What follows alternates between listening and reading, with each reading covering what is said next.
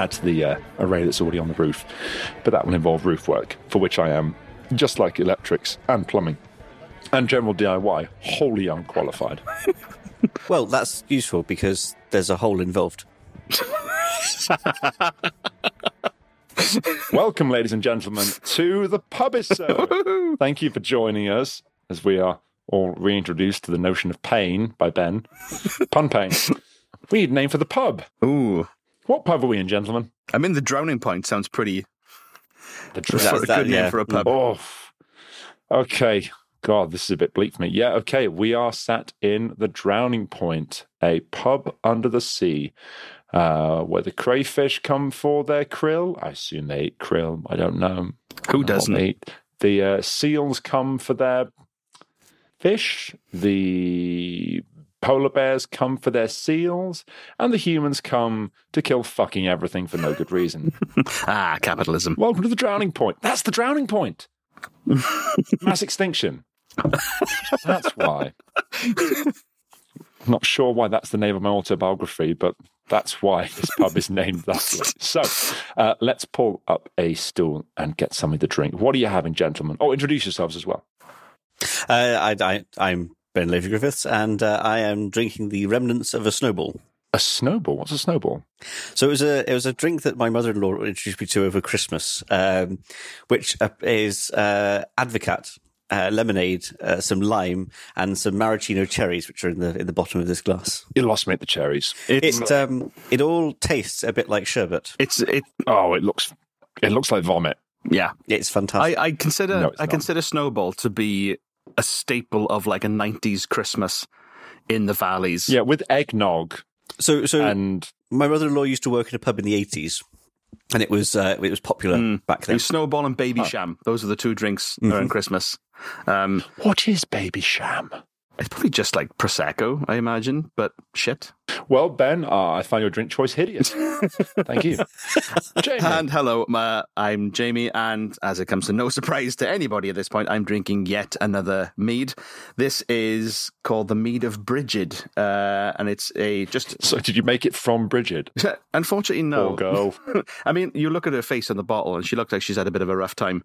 Just sort of blank stares. She looks and, dead. Well, She looks. She looks like a corpse. I mean, mead is an ancient drink, so you know she can't hang around forever. But it is a quite a strong mead. Um, but I've only got half a bottle though, which is sad. But we'll see how we go. Oh, so actually, this is the first time I've seen your mead mug, and Ah. it is exactly what you're imagining, ladies and gentlemen. Exactly. It's like something Tony Robinson would find on Time Team and then declare to be part of a Roman villa. Well, funny you should say that uh, because I stole it. No. uh, I got it from the. Uh, is this how you got disgraced as an Egyptologist? You stole artifacts and began drinking Good Lord. out of them down the pub. if only it were that that simple. Uh, I got it from uh, from the St Fagans Living History Museum of Wales. Uh, they've got like Saint St Fagans, um, which is not a slur. Uh, it is a Welsh word. I don't know what it means. It's a saint, apparently. Uh, it's like a living history museum, and it's lovely. They've got a traditional uh, sweet shop and a traditional newsagents and grocery shop. And some of the things they sell are like handmade pottery, mead cups, and it's a wonderful place to visit.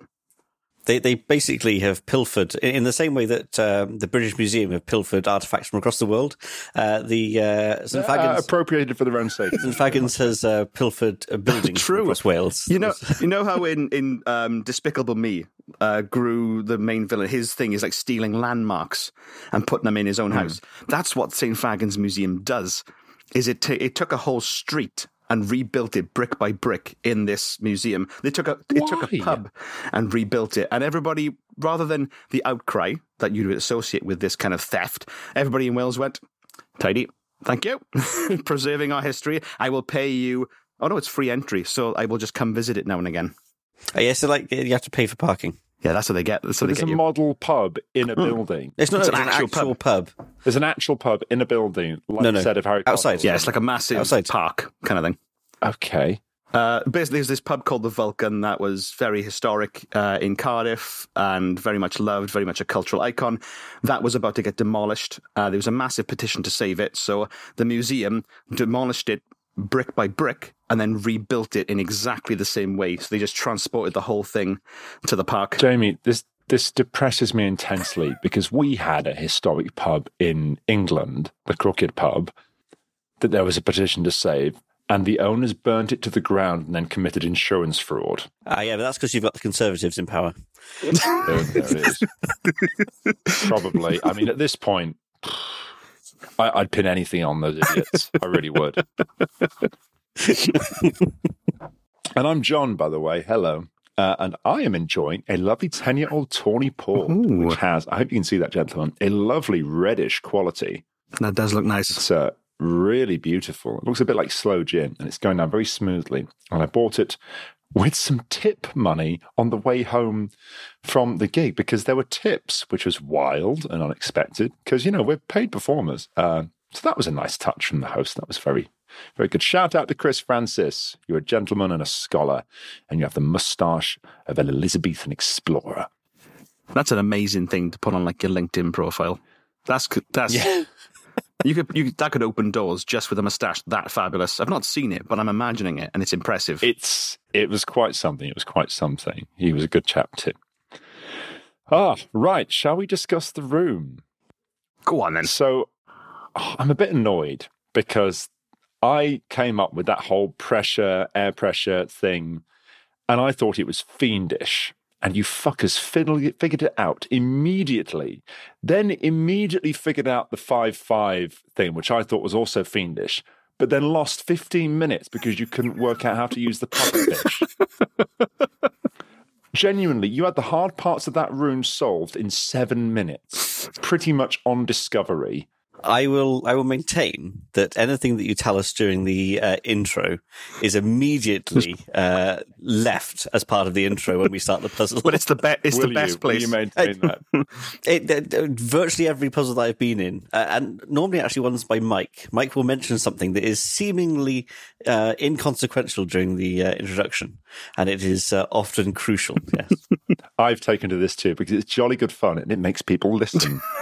well, not not as hard as you'd like. listen, children. It makes you makes you repeat yourself when we go. I don't know.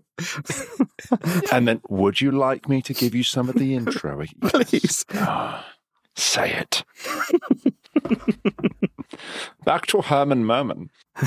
Which is glorious, by the way. Yeah, the, the pressure puzzle. I, I was debating whether or not to re-mention the wheel that he turns do the air pressure, and I decided I should re-mention it because when I've put elements like that before, they've been lost.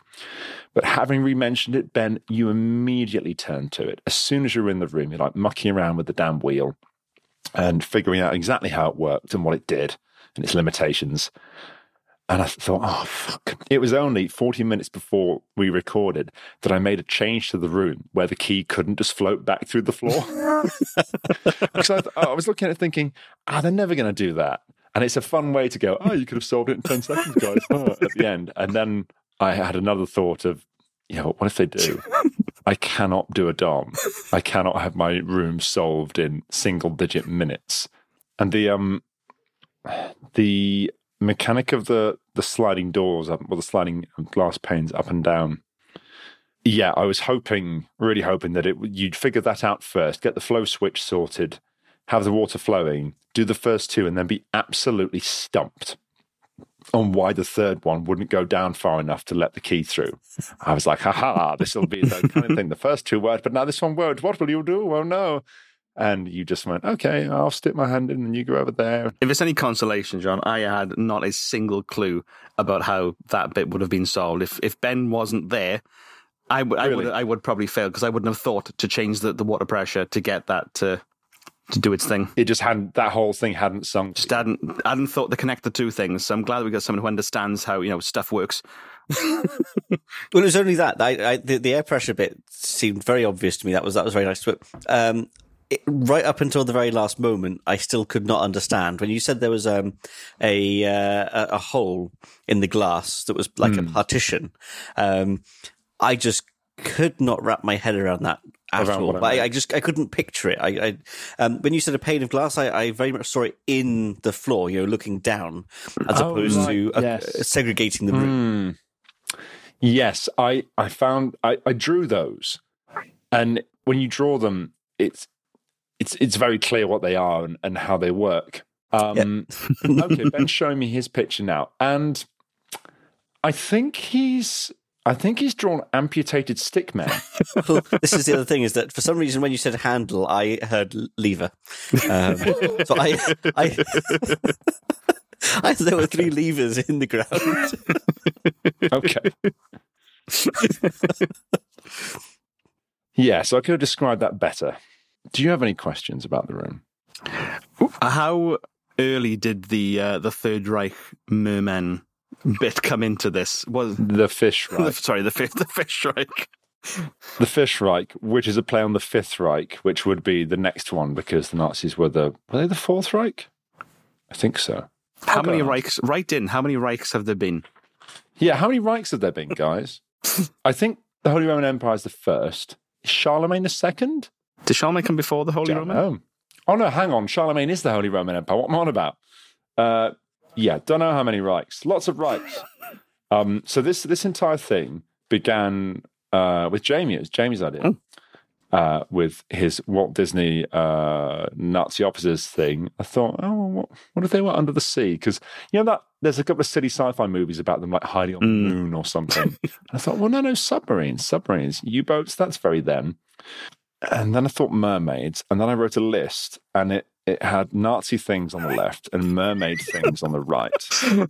There's the list. Which is odd. You'd have thought it would be the So, other way around. listeners, uh, J- Jon's Jon's li- literally showing us a picture of his notebook that has a, a, two, a two column table. On the left, he's written as the header Nazi things, and on the right, he's written as the header mermaid things. This is great. So, and the first thing we've got uh, Nazi things, fascism, mermaid thing, sparkling tails, Nazi things, leather uniforms, mermaid things, clamshell bras, Nazi things, camp, mermaid things, camp, Nazi things, unfeasible mad technology, mermaid things, unfeasible fish technology, Nazi things, megastructures, mermaid things, shipwrecks, Nazi things, Walt Disney, mermaid things, Walt Disney. And then went with Tiger Tank, Tiger Fish Uh-huh. Tank, King Tiger Tank, King Tiger Fish Tank, Human Experiments, Human Experiments. That was where I ended. I then started thinking of the Little Mermaid and wrote a song. and you can't tee that up without giving us a rendition of that, Jon. yeah, yeah. Okay, so um, here we go. Um, Is there backing music? Should we? Should we no, do it? I wanted to Pretend that I'm like a crustacean. Unter the sea. Unter the sea. Life's so much purer than your with the Führer. Take it from me. If you're running out of time, just take the Tirpitz down the Rhine. You'll always be winning when you're geschwimming unter the sea. That is glorious. I don't know why I did that. I'm so glad you did, though. I have, yep, no, no, um, and then, then on the next page, I just wrote Heil Fischler. in two letters. I I hope that you develop that and uh, submit it for Christmas number one this year. Make sure it's a charity single, for God's sake. Otherwise, yeah. good. Uh, and then I was I spent several pages desperately trying to work out how this hatch mechanism was going to work, and drew all of the dumb things, just just shapes uh, that did not work. Before I finally settled on something which I thought was pretty straightforward and easy to understand. Ben. um, and that was it. And apart from that, I just wrote down some um, silly Nazi mermaid names: um, Hermann Merman, That's a good name. Herr Fischler, Mhm. Herring Goering, Nice. that sort of thing. and then it was five o'clock today, and I panicked and, and wrote it all. I, I like that that, would, that it, so it seems by your own admission, it seems to have been sort of 15% planning, 85% nasty fish pun names, which is beautiful. Basically, yes. Which ended up being unhelpful in the extreme. One one um, beta puzzle that didn't make it in was that I wanted I wanted to get you guys to sing the song and have you have to like rearrange the words to make the lyrics. but then I realized this it's just so hard. Once you scramble them, scramble them like that, it, it's just going to be too Mm. hard to do. That's fair. Uh, so I dumped it uh, for uh, for something easier. I also don't think that I, I'm I'm talking purely for myself, I don't think I could have done anything uh, near as uh, uh, well as you, to uh, as faithful as your rendition. Look, there's an offensive post-colonial accent in the original show. Uh, so yeah, why not just uh, make it an offensive European accent? That's fair. I ask you. That's fair. yeah. I mean, last episode in the pub, we were discussing about how um, there should be more. Mu- we should try a musical um, episode, and I mentioned that that, that there are there is a, virtual musical ep- escape room episode with puppets. Um, and What? oh yes, um, it's called uh, Keeper and the Fungus Among Us. It's a virtual musical escape room that's entirely casted with puppets. Uh, so that that's a fun team building exercise for the production crew. Um, but yeah, I think escape rooms and musicals go go well together. Let's let's let's do it. And we've already got one song. Jamie, Jamie, Jamie, you're signing is up for editing hell. Hell, I tell you. What are you doing? Shut up. Oh dear. Just Scary musical. um, Ben, how did how did it feel coming back as a solver? Bewildering. Yeah. Gen- no, genuinely, and it wasn't wasn't uh, wasn't the puzzle at all, Tron. The puzzle was was really good. Um, oh, I, I, know. I, no, I, I tell you what, it, it's so. I'd forgotten that uh, one of the skills that you develop being on this podcast is being able to take in what somebody is saying and be able to picture it in your head, right? In, in, to be able to interpret it actually pretty quickly. I, I kind of drew everything down as I as I always used to, and like you saw when I, I showed it to you, it was not a good representation at all of what you were saying to us. Um, but it But just it worked. just trying you came to... to the correct conclusions very quickly. well, uh, some of them, um, and then thankfully Jamie the others. Um, and then you, you sort of told us the last one. Trying to just hold everything in my in my head again was so uh, was was really difficult. Um, It is. I think we forget that Mm. um, out in the world. I wanted a room with no silly codes, no fucking around with numbers, and I wanted something spatial Mm. where it was all about the movement of an object in a space with other objects. Which, for an audio, an audio-based show, is possibly not the best listing. You, you guys be the judge, uh, but uh, challenging certainly. Hopefully, because I think definitely the easiest way to do a puzzle is something makes something makes numbers make answers. I was looking back on my previous ones and thinking, oh god, actually, an awful lot of it is kind of just that, but dressed up in a different way. Which is not just me. I think the escape room industry is very guilty of that. Uh, we've got a directional padlock. Let's find some way to make directions somehow and then put this directional padlock on a door that you now must open. Or, well, yeah, we've got another four digit combination lock. Let's insert numbers into something for no fucking reason. And even rooms that otherwise have pretty good theming or pretty good, yeah, a pretty good setting or setup. There's an awful lot of that still, I think. So I wanted to do something that was completely devoid of that. And I was chortling away to myself when um actually so the, the seashells one where five and five what i should have done I, I should have had numbers in the glass tubes too Oh, I did think that when Jamie said it, I was like, more than likely, but also that seems kind of um, simple. Hmm. And and I was like, I bet we're going to put FIVE into those indentations, and it's not going to work.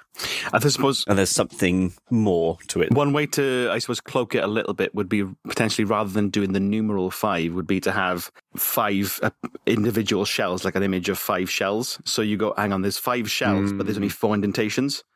What does that Yeah, potentially yeah. mean? I, I, I like the physicality of the rest of the room. You're right, especially in the audio setting. We rely, it's, weird how much we do rely and fall back on traditional escape room logic. it is isn't it but we do But we've got so much like we could we could do anything. Uh, but we, we fall back on the the tropes, uh, which is interesting. But I- I think that's where a lot of like the bits that I couldn't figure out in this were were due to is because I come at it with an escape room internal logic. Okay, this has a code, this fits this lock, and I've got that mentality. Whereas if hmm. it's a physical space where you have to move things and things work as they do in the real world, like if you squeeze a puffer fish and air comes out and then you let it go and water comes in, my brain just goes, nope, that's not information that's relevant to you right now. Although it clearly does. i mean the the fact that it was a, a puff of fish maybe something like I don't know, maybe a bellows or or something something that more clearly operates in that way. Like I don't know, he gives you a big beach ball full of air and and you squeeze it to put the air or something like that. I don't I don't know what it would be, but something that that that more clearly signaled that it had this capability early on without signposting. Yeah. I mean, I think I think what you did worked. I think we just ignored it. To be honest, we just thought, we just thought it was part of the the introduction, I did bury it. and we just I think I, I uh, buried it heavily. cer- certainly um, we we could have experimented more with the pufferfish. Yeah. Like, I, I was like, oh, we'll offer it up and see if it does anything sort of autonomously, right? Um, I felt a bit bad dismissing that because you said, "Oh, you just sort of put the pufferfish to the tube. Does anything happen?" And I thought, well, No. no, not No, exactly. really. But at the same time, I, I'd feel wrong, sort of going, "You're on the right track." Mm. So I just let it drop, and then you abandon the pufferfish completely. I felt bad, wondering, have I like, have I been overly harsh there? Should I have? yeah. no, I, I always yeah, think uh, it's it's a hard line to to walk right um, between giving. If somebody says, "Oh, can I do this?" then you can say yes or Mm. no, right, and that, and that would be right to. But if someone's merely uh, not even properly interacting with something, uh, I, I know. Um, uh, Tony's called me up before because I can't quite remember what it was. It was one of the Christmas episodes uh, that we did. Um, uh, the Scrooge one, uh, A Christmas Carol. Um, and uh, I think he was like, "Oh, I look at the table." And I was like, "Yeah, fine, it's a table."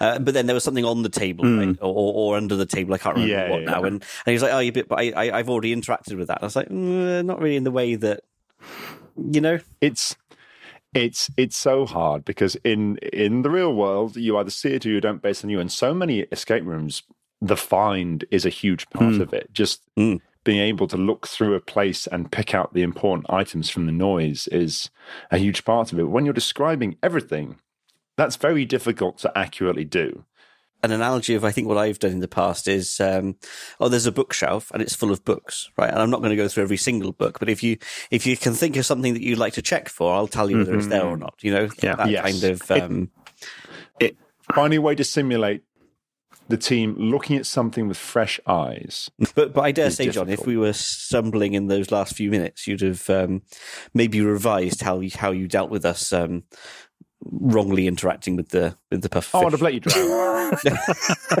just easier.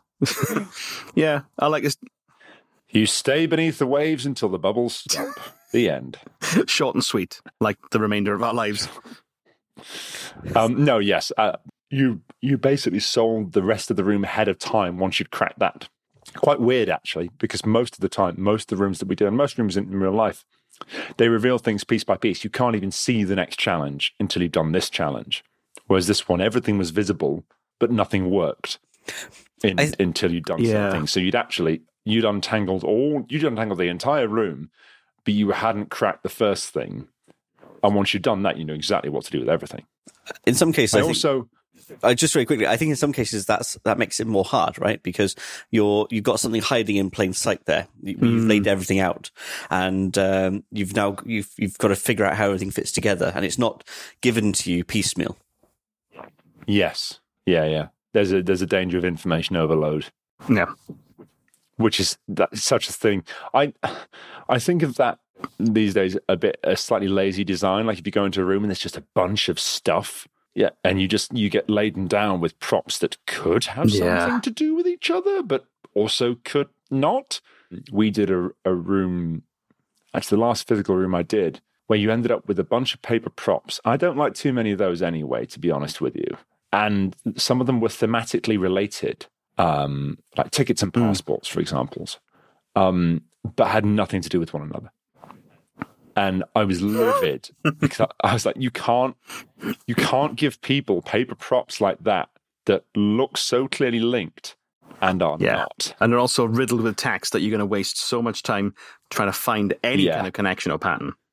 Yeah, yeah. It's just that that's a that's a recipe for people diving into the weeds in a very frustrating way. Yeah. And it's, an, it's a, a fine balance to strike between getting a, a scene or a set that feels real and lived in, but isn't like full of clutter that's irrelevant. So I, a, a bookcases used to be one of my favorite things in an escape room because you go, oh, there's going to be a hidden code in a book. There's going to be a secret bookcase. Now they kind of piss me off because I'm like, either those books are glued shut which means there's going to be Mhm. one that triggers a hidden bookcase, or they're full of actual books that I'm going to have to fucking rifle through just in case there's a secret compartment or a, a highlighted doobree. Yeah, yeah, yeah. That is annoying. I guess it's don't really know uh, it's that answer is. balance, right, between um, open world versus um, the uh, having the guardrails up at the ten pin bowling. um, Yes. you know, it, it's striking that that balance between the two.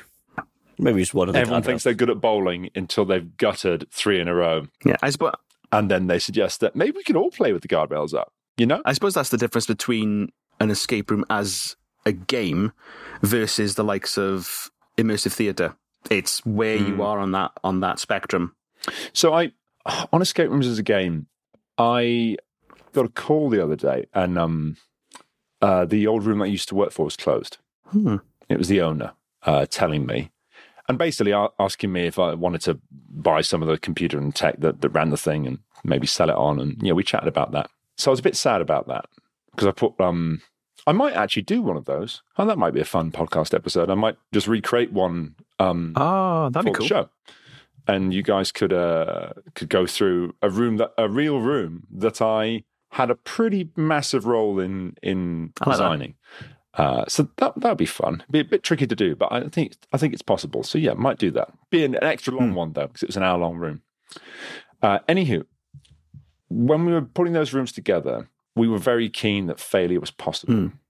Uh, and my aim was to make failure okay with the right kind of debrief, right? Because I feel like for a game, you have to be able to suffer a defeat. Otherwise, there's no sweetness in the Hmm. victory. Yeah. You can get a better time, sure you can. But especially once you've chucked in a flexible clue system, a- a better time can kind of be artificially created anyway. And, and uh, well, that potentially cheapens things. So I, I firmly believe that you should be able to fail. And then you should be adult enough to discuss and maybe learn from your failure. But this notion seems to be falling by the wayside in the industry. More and more rooms basically don't let you fail. They'll kind of nurse you along until you get there, no matter what. And I can see why people are doing it, I think, because I think it plays better with the public. Yeah.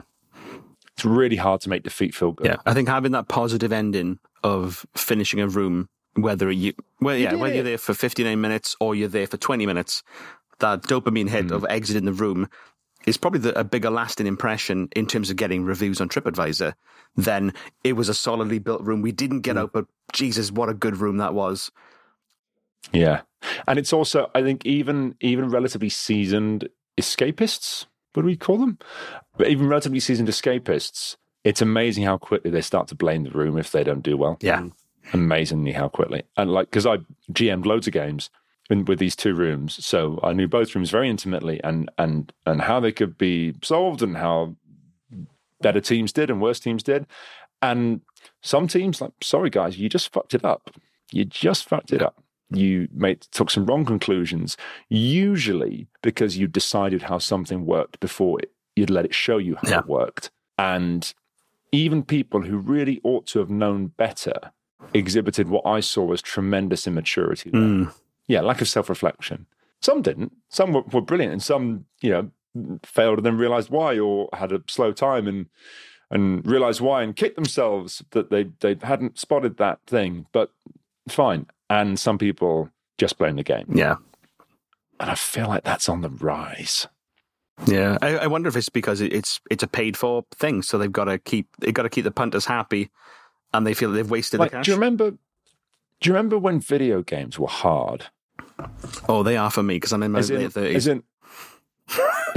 but when, when video games were brutally difficult and there were lots of games that you never got to the end to because you couldn't you you just you couldn't figure out how to beat it and you'd move on to something else and, and maybe you'd go back three months later and then suddenly it would click had that a couple of times and that's a lovely thing you come back to something Have I told you about um, my uh, experience with Portal? Oh, do tell. the game. So, um, so I, I, everyone was going crazy about Portal, and I, I read basically Yeah, it nothing about it. moment. But it, it, everyone was going crazy about it, and I started playing it. Um, and I got to one of these rooms um, when you're still like in the test facility, and I just could not get it. Uh, you had to like it was it was a timing thing that I just could not get, and I I um, got utterly pissed off with it, and, and just was like fuck this. Um, and then like two or three years later came back to it, breezed through it, and then you escape the the facility. I was like, it wasn't just a bunch of like puzzle rooms.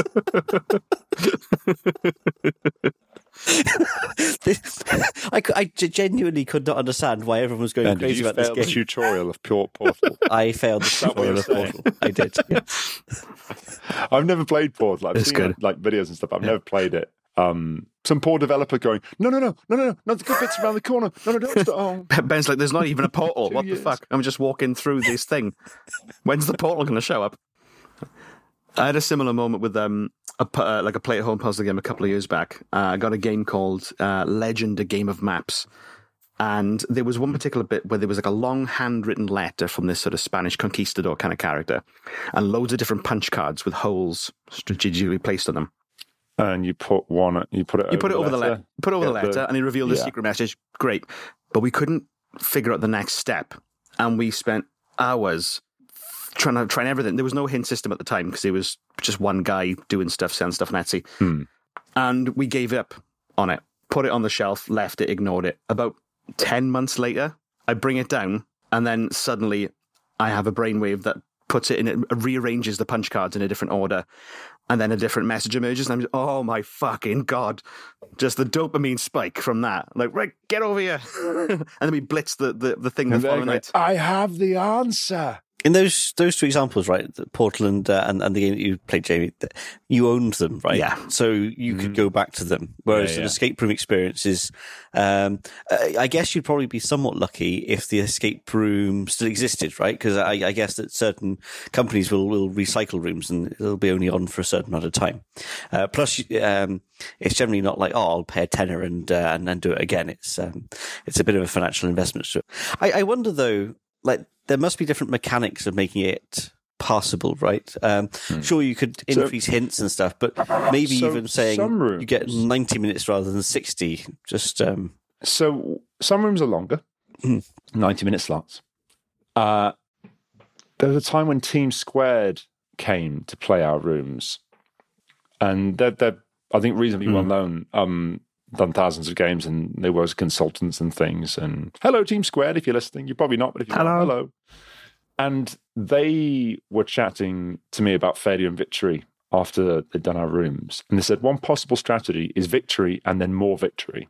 So everyone gets out, but say for a bank heist, which one of the rooms was, you got out, but how much of the loot did you get? How much of the money did you get? Did you figure out how much of the money was real and how much was fake? And get out with a container. You know, it, there, there's a, another way of adding further possibility for success on top of the success. And nobody fails, but there's a whole sort of further ladder to climb, which allows you to succeed more above and beyond just getting a quick time. So there's there's something in that, I think.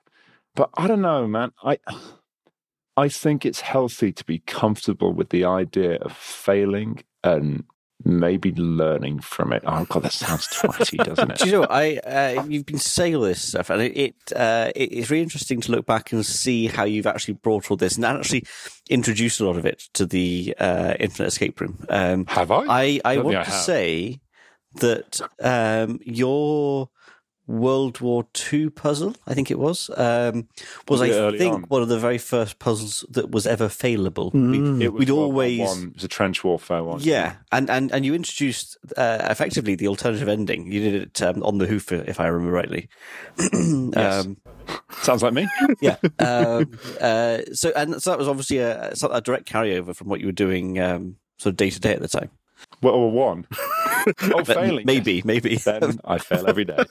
uh, but also um, where you said about how teams uh, assume something works before actually letting it reveal to you. There's a puzzle that I wasn't in. Uh, I'm sure Alan and Mike were there, and I can't remember who else. And I, I want to say there was um, there was a sword or something like that that would.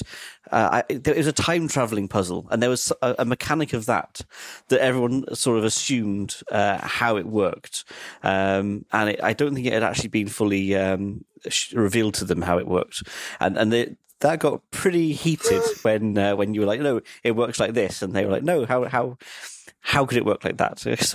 Was was this me again? I you think were that was the again, one- yes. Was this the crucifixion? Maybe. Yeah. Yeah, where you travel back in time to the crucifixion of Jesus and give him a ladder. Classic. I can't can't remember. Quite possibly. It was yeah. all in a big church. And the whole point was to get the ladder into the past so that it would be in the church in the future so you could climb out. quite possibly. Um, yeah, yeah. And there was there was an argument about how the time portal worked basically and like how you could get things through it. Yeah, and uh yeah, it did get a bit heated. It did get a bit heated. So there is conflict there. There oh, but I think it's worth it. I mean, how do you when you you said you want when people should fail, they should fail with a good debrief. Like, how do you how did you tackle that in the escape room? So, okay, yeah, it's a, it's a good question actually. So when people failed, I would, for a start, I would be relentlessly positive about their game. So I'd talk a fair bit about the stuff they did well, uh, and then then we'd go into what they failed on. And to be honest, it would usually go the other way around because usually the, you, they fail the game, time runs out, they die or whatever, um, and you walk in and you go, sorry, guys, you ran out of time," and they say, "What were we Hmm. missing? What was the problem? I don't understand." This is bullshit. you know, something of the above. So you start there, which is great actually, because then you can start with the defeat and then um, polish it up by talking about the stuff they did solve quickly. Uh, so I, I'd always try and do it that way around. Um, and I just talk, I talk pretty frankly, to be honest. And I talk frankly about the hints that the room gives them about that. So you see this over there, guys. Uh, that's called words. if you read the words, they will tell you everything you need to know. Uh, you do have to understand them. So eyes and brain, people, eyes and brain. No, not like that, obviously. But there was there was usually there was almost always either they'd missed something obvious, a failure of communication. So there was one that involved a tape recorder, and I had a couple of teams where someone would find the tape recorder. Now the tape recorder has no batteries. At the end of the game, you you have to find some batteries, and people search the entire room for these batteries with their torches. and they have to realize the batteries are in the torches. Gotcha. There are no batteries in the room. And, and we had a couple of nice hints for this. So everyone knows that torches are batteries. Everyone knows this. No one thinks that your torch is plugged in. So it must have batteries. Uh, and we even bought torches uh, made by Energizer, just so it had the Nice. brand of a battery on the side of the torch, just to really twist the knife. Uh, so some people would screw that up and just not not click, and other people, one of them would find the tape recorder, realize it didn't work, and then put it away again. and go, oh, it's just a prop, and they'd put it back in this lockbox they found it in, and tell nobody. and you'd look on in horror, going, no, no, no, no, no, no, no, that's crucial. And not only have you dismissed it when you shouldn't have, you've then hidden it for the rest of your peers. Oh no one's God, allowed to see that. No. what's what's in that drawer? Fuck off. No. I the torch thing. Exactly. So it was usually some some explainable specific disaster. People would put things in their pockets that were crucial and forget they were in there. I do that. I did have one team have a super bad reaction, and I'd have brought it up on the show before. It was the so I'll very only very briefly. Um, it, it was the guy with the lock boxes and the key chain, and he um he tried to brute force the puzzle several times and got there in the end by luck, but wasted 15 minutes doing so, and claimed in his Google review one star, and his TripAdvisor review also one star. star, uh, claimed that I'd called him the weakest link, which he was. I didn't say to his face, but Um, no, no, I don't think I said it to his face. But my, the reason I bring it up is because I think the reason that, that rooms shy away from a, a defeat ending is that it's that guy. Yeah. Because even if someone is an asshole, if they blame the room and decide to vent their frustrations on the internet, it is so damaging to the business Yep. to receive a negative review like that that you can't get rid of. So damaging. It's just not worth the risk. yeah. And it's this And I think we're all poorer for it because it means that rooms have to pander to people who can't handle a defeat, which means that the rest of us get a worse challenge as a result. Yeah, that's fair. On the flip side, you get those, at least in the early days, you got get those rooms that boasted about how this room only has a 25% escape rate. It's There's hardcore. much less than that yeah, because people are like, I'm not going to pay 30 that now. quid to spend an hour banging my head against a wall and get nowhere. I don't think it's even that. I think because we had a hard mode on hmm. on our original room where you basically got only story prompts, no hints. And this was voluntary. You could sign up for it. And our idea was that it would be a totally level, level playing field so people could do a kind of Hall of Fame times thing.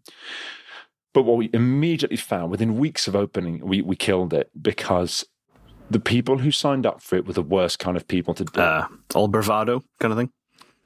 all bravado, or maybe some experience, but all bravado determination, very inflexible minds, just just not good people to be in that kind of very competitive game mode at all. But it's like you know, it's like cops, isn't it? The people who decide to be cops are the worst people to be cops. Sorry, cops. Also teachers. Um, lawyers. I should say, I- so that that was going to be my, one of my suggestions. Is that uh, I um, every every morning I play a game of solitaire because there's an app on my phone that does a daily challenge of solitaire, and I've been playing it since like 2013. Wow. So I can't stop now. Um, Ben, I'm going to steal your phone one day. so you. He's going to Just steal a stranger's phone and install it just for that one day. Yeah, yeah.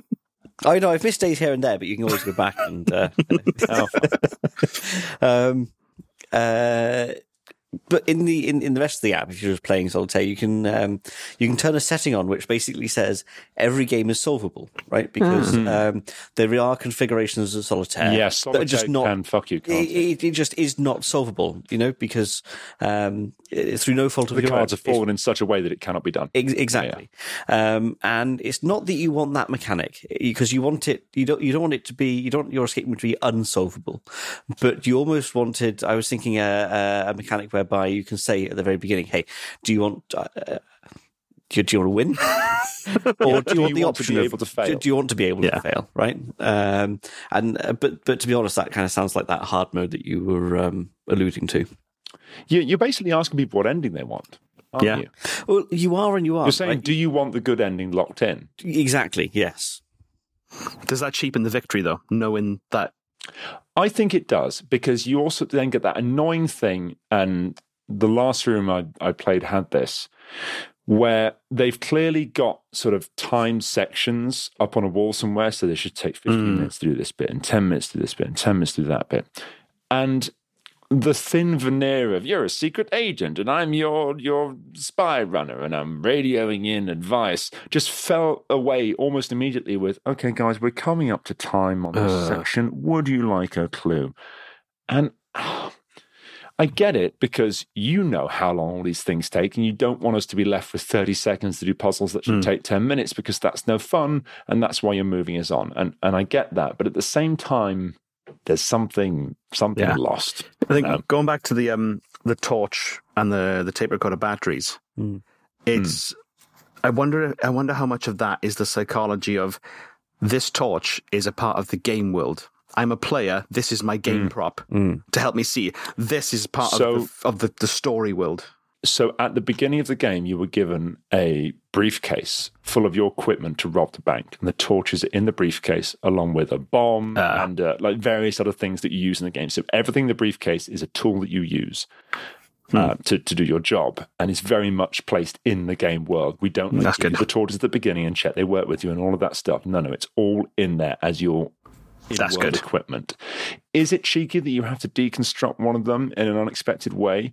Yes. However, interestingly, newbie teams nailed that all Hmm. the time. All the time. And so it makes me wonder whether um, uh, people that are more experienced will have will have gone through the whole. Um, so, so my my physical experience uh, for escape rooms, I, I've only done two, maybe three, um, uh, but they've always been after starting the Infinite Escape Room, and always with people that are seasoned players, and um, so the whole um, you don't break anything, right? Um, it was already sort of there for me because uh, you forfeit your um, your deposit or, or whatever. Um, Yeah, yeah. And I wonder whether newbies, uh, having actually done one of the, one of escape room with some people that had never done any escape rooms before, they were trying to like um, twist lights off the wall and, and that kind of thing. yeah. I, I wonder wonder whether maybe a newbie is, is just a bit more happy to. Um, Yeah, inadvertently break not- something, right? A newbie has not been institutionalized. Yes. basically. I think it comes down to, and and this returns to what we were discussing at the very top of it with like the predominance of combination locks in the rooms that we make for this show, and that that that is a result of us being institutionalized by our escape room experience as to what a puzzle is and what an acceptable problem to solve is in this room. In the, the bank job room, the final problem that you had to solve, and I can speak about it now fully because it's closed, was put the batteries in the thing that obviously needs batteries. take the thing, take the batteries out of the thing that obviously has them.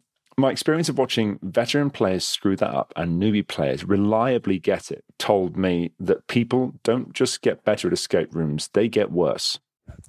I was going to say what would be rather delicious is um, if uh, they had to construct the torches to begin with. Ah, You know, so you had torches and, and like batteries rumbling around the bag, right? Um, Yeah, so yeah, put them- and you and just them to the see, torches. just to see if they remembered Hmm. they did it. to see the battery. Yeah. Yeah, yeah. Uh, that would also mean that a certain proportion of people put the battery in the wrong way round and then immediately turn to a camera and go, "The torch don't work, don't work." Flip it upside down, you fuck. And I know this. I know this because the tape recorder battery slot, these were AA batteries, is labeled clearly. And we, we, when we were setting up, we looked at it and went, yeah, there's decent enough light in here. You can see those labels. It's clear. Lots of people read the label, put the battery in. Some people put the batteries in, immediately said the tape recorder was broken. there were several games where I had to come out, join the team, and put the batteries in the tape recorder correctly, and then press play. It reminds me though of um, stories that, that I, have from the computing world. Not not that I, I have experienced myself, but um, there's sort of the the, the, the old favourite of um, every every morning on a Monday at you know four a.m. Um, this server powers off. I mean, no one can figure out why, and you run all this diagnostics of it, and then next Monday it turns around, you know, turns off again, and half an hour later comes back up. Um, and and you cannot figure it out. You, you you do not understand why all the logs don't show any kind of crashes or anything like this, and it just sort of brings itself back up again, which also shouldn't happen. Um, and finally, you install CCTV and find that the cleaner unplugs it every morning, so that she can plug his finger in. That's Love it. brilliant. Cleaner comes in, and I just unplug that, plug my head in. oh, don't forget to plug it back in before I go. I love it. Yeah. Yeah.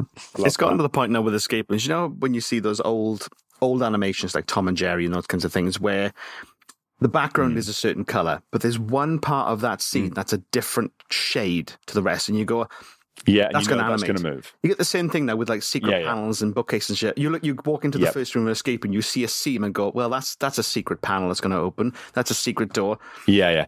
That's a brilliant way of describing it, Jamie. That's really that that's really lucid. It's exactly like that. You see a scene, and what you should take in as a complete scene, you immediately focus on the bit. Yeah, and, it, and all right, it's fine. It is what it is. But you you lose that sense of oh my god, the the wall shifted, and there's a room. A yeah, that's room. gone. And that's so, such a big part of an escape room experience beyond the puzzles. Hmm. That it's a shame that that gets lost. The more you do, if we can lobotomize Hmm. escape room players after a certain number of rooms, never mind cake to celebrate, as is the standard in the industry. Let's get mandatory lobotomies for anyone who does more than hundred rooms, so they can retain that sense of wonder.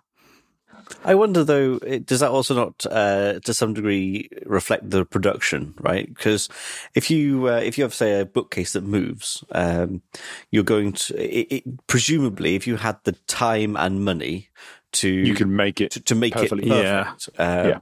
and, and I guess some of it does come to the fact that a you, you've got to have a startup capital that you you've got right, and then um, and then only what you're charging go on, plus the general wear and tear of all this stuff as well, right? Um, you might quite like stuff has to that- be stuff has to be so bomb proof. Yeah.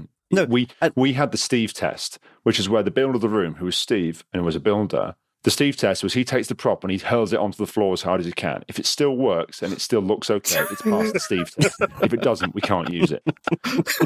and it's it's because people do that shit.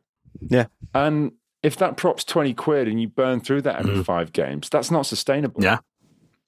Uh, so it ends up with a lot of simple things or like cheap stuff. And the startup capital things are massive problems. So I think the industry is contracting quite badly right now. I think that, I think we're losing a lot of rooms. I mean, the the one I used to work at Mm. for a start.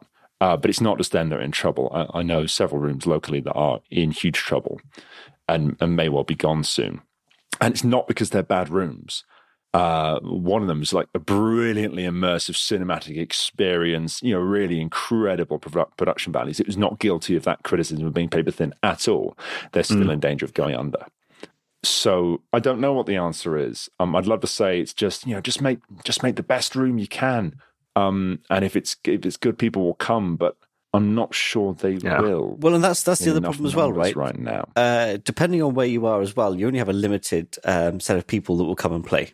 Um, uh, it's, as people in Yes. London probably don't have this because there's there's so many people coming through London, right? Um, yeah, yeah. But so, which also then means that you've either got, you've, you've got to have a few rooms. You can't just have one. So, or i instantly you're splitting your capital two, three, four ways, um, Playability, yeah. and then you've got to refresh them, right? You reimagine them, um, which isn't So the chaps exactly- who control Not Escape reckon five years, That seems consistent. Yeah. uh, which actually is longer than other estimates I've heard. That they reckon. So they're they're mo- moving to a system where they run five rooms, and every year they do a room. Oh wow. which is and they're big, right? cycle through. Yeah, it's a big, it's a big, it's a, a pretty big space. Some of the rooms are small and some are much bigger, but yeah, they're they're they're looking at a five year cycle ongoing, uh, which I think is okay. Wouldn't want to go any longer. No. I think this is a good opportunity to, to put a call out to our listeners. Support your local escape room. Go online Mm. right now, book a session in with somebody close to you or further afield. Don't give a fuck. Get in there and play the room and keep the industry alive. Just do it. Just go. I I, th- I think we. I don't think it's dying, but I think sadly a lot of the smaller players are dying um, because they don't have as deep deep pockets or as bigger marketing machines. And I think we're drifting towards rooms that are actually a lot less to do with puzzle solving and, and, and discovery and lateral thinking, all that stuff, and more to do with, oh, that was a really cool experience. The lighting and music were amazing, Yeah. which I'm just not interested in. I'm, I'm just not interested in the theme park with some padlocks. Yeah. And when when theme parks have tried that, Universal Studios did an escape room and apparently it was it was Did they? shit.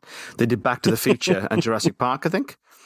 Um themed They could be awesome, right? bad. Apparently the, the reviews, if you look at I think uh, I think Room Escape Artist reviewed it, they were dire. Really? Yeah, it was it was it was all fur coat and no trousers.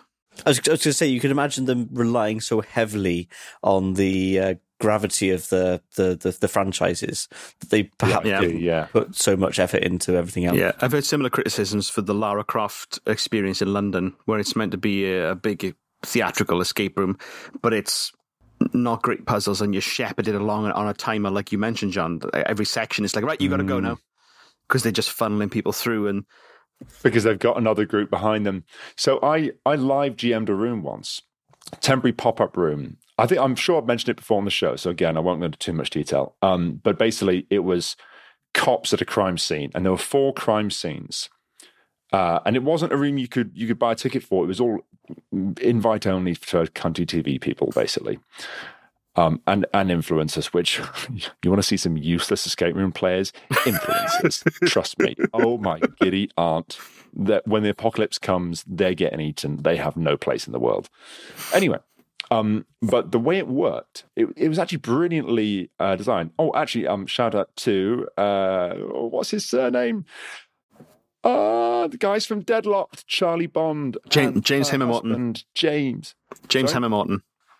James Hannah Morton. Hello, guys. Uh, they they did this. They created this thing. It was their baby uh, for a TV uh, channel, and basically, you you were in the room, the section with your team, and we had earpieces in, and each section was fifteen minutes.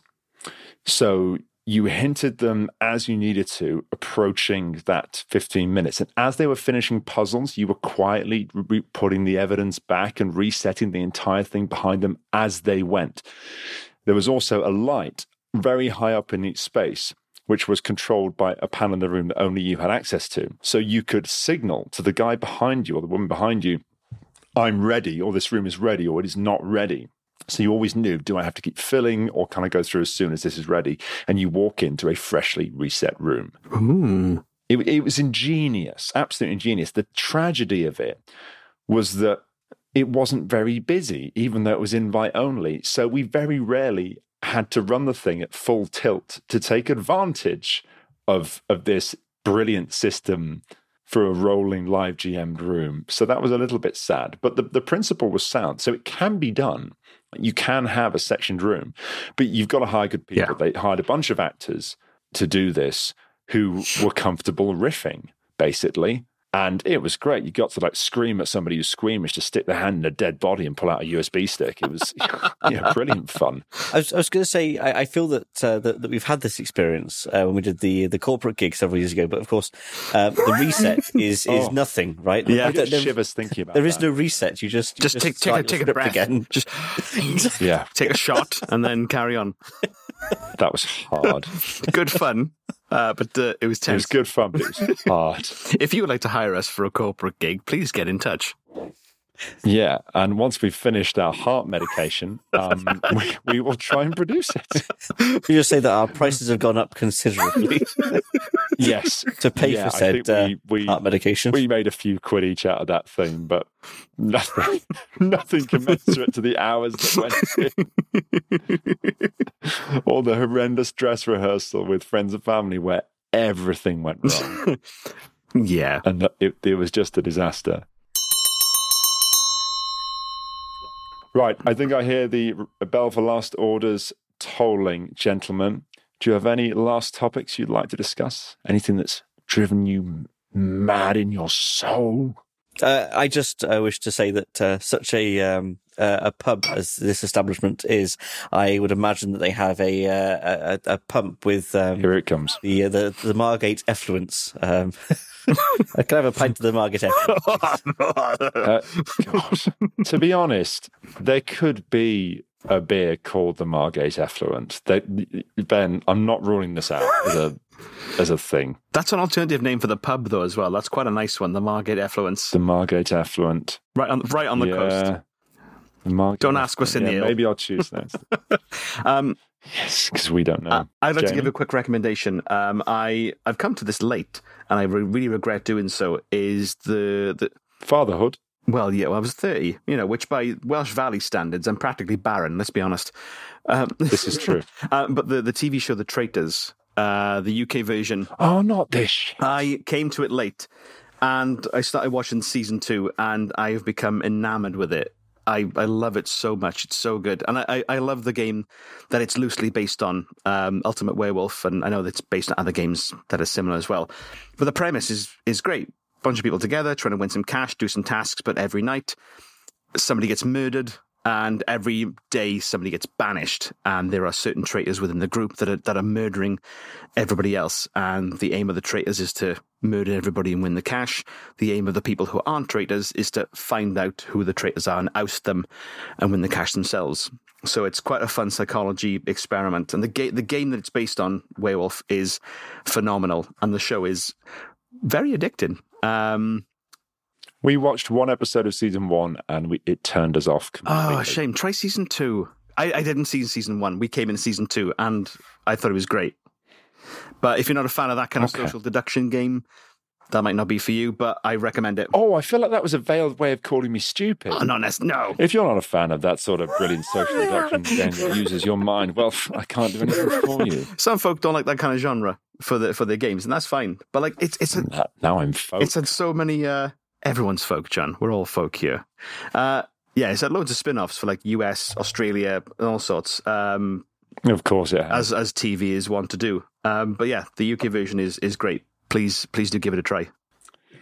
Okay, fine. the Traitors. I'm going to recommend something. I'm going to recommend a book.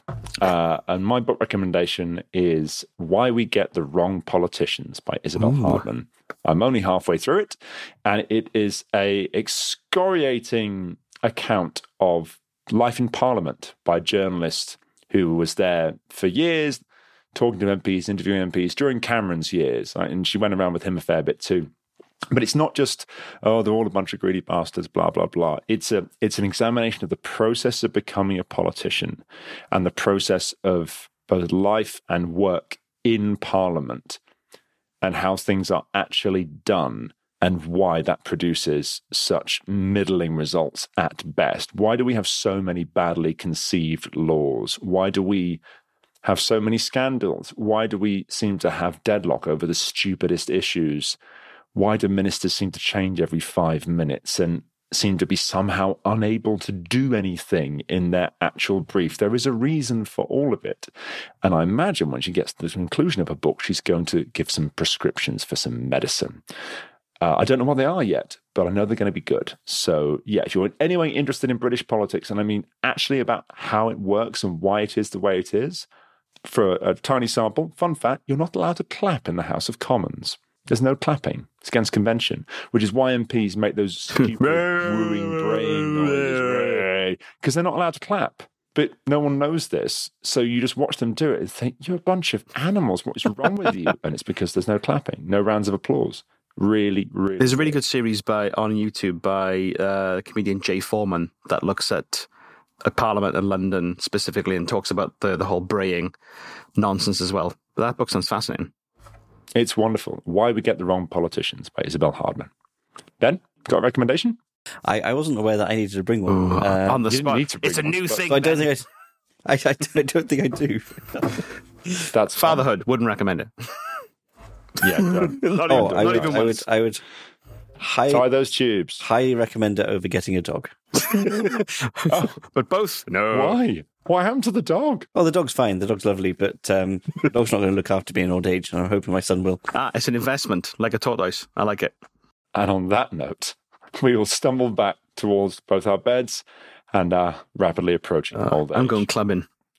Any, where's the 80s club? You're going clubbing in Murphy. Is that uh, I think it's mint, just club. mint, mint original or uh, trail orange?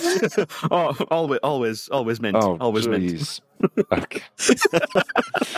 right. Um, ladies and gentlemen, if you're still with us, thank you for listening. We hope you enjoyed that meandering chat. Uh, and we will see you next time on the Infinite Escape Room. Good night. Nighty night night. Very well.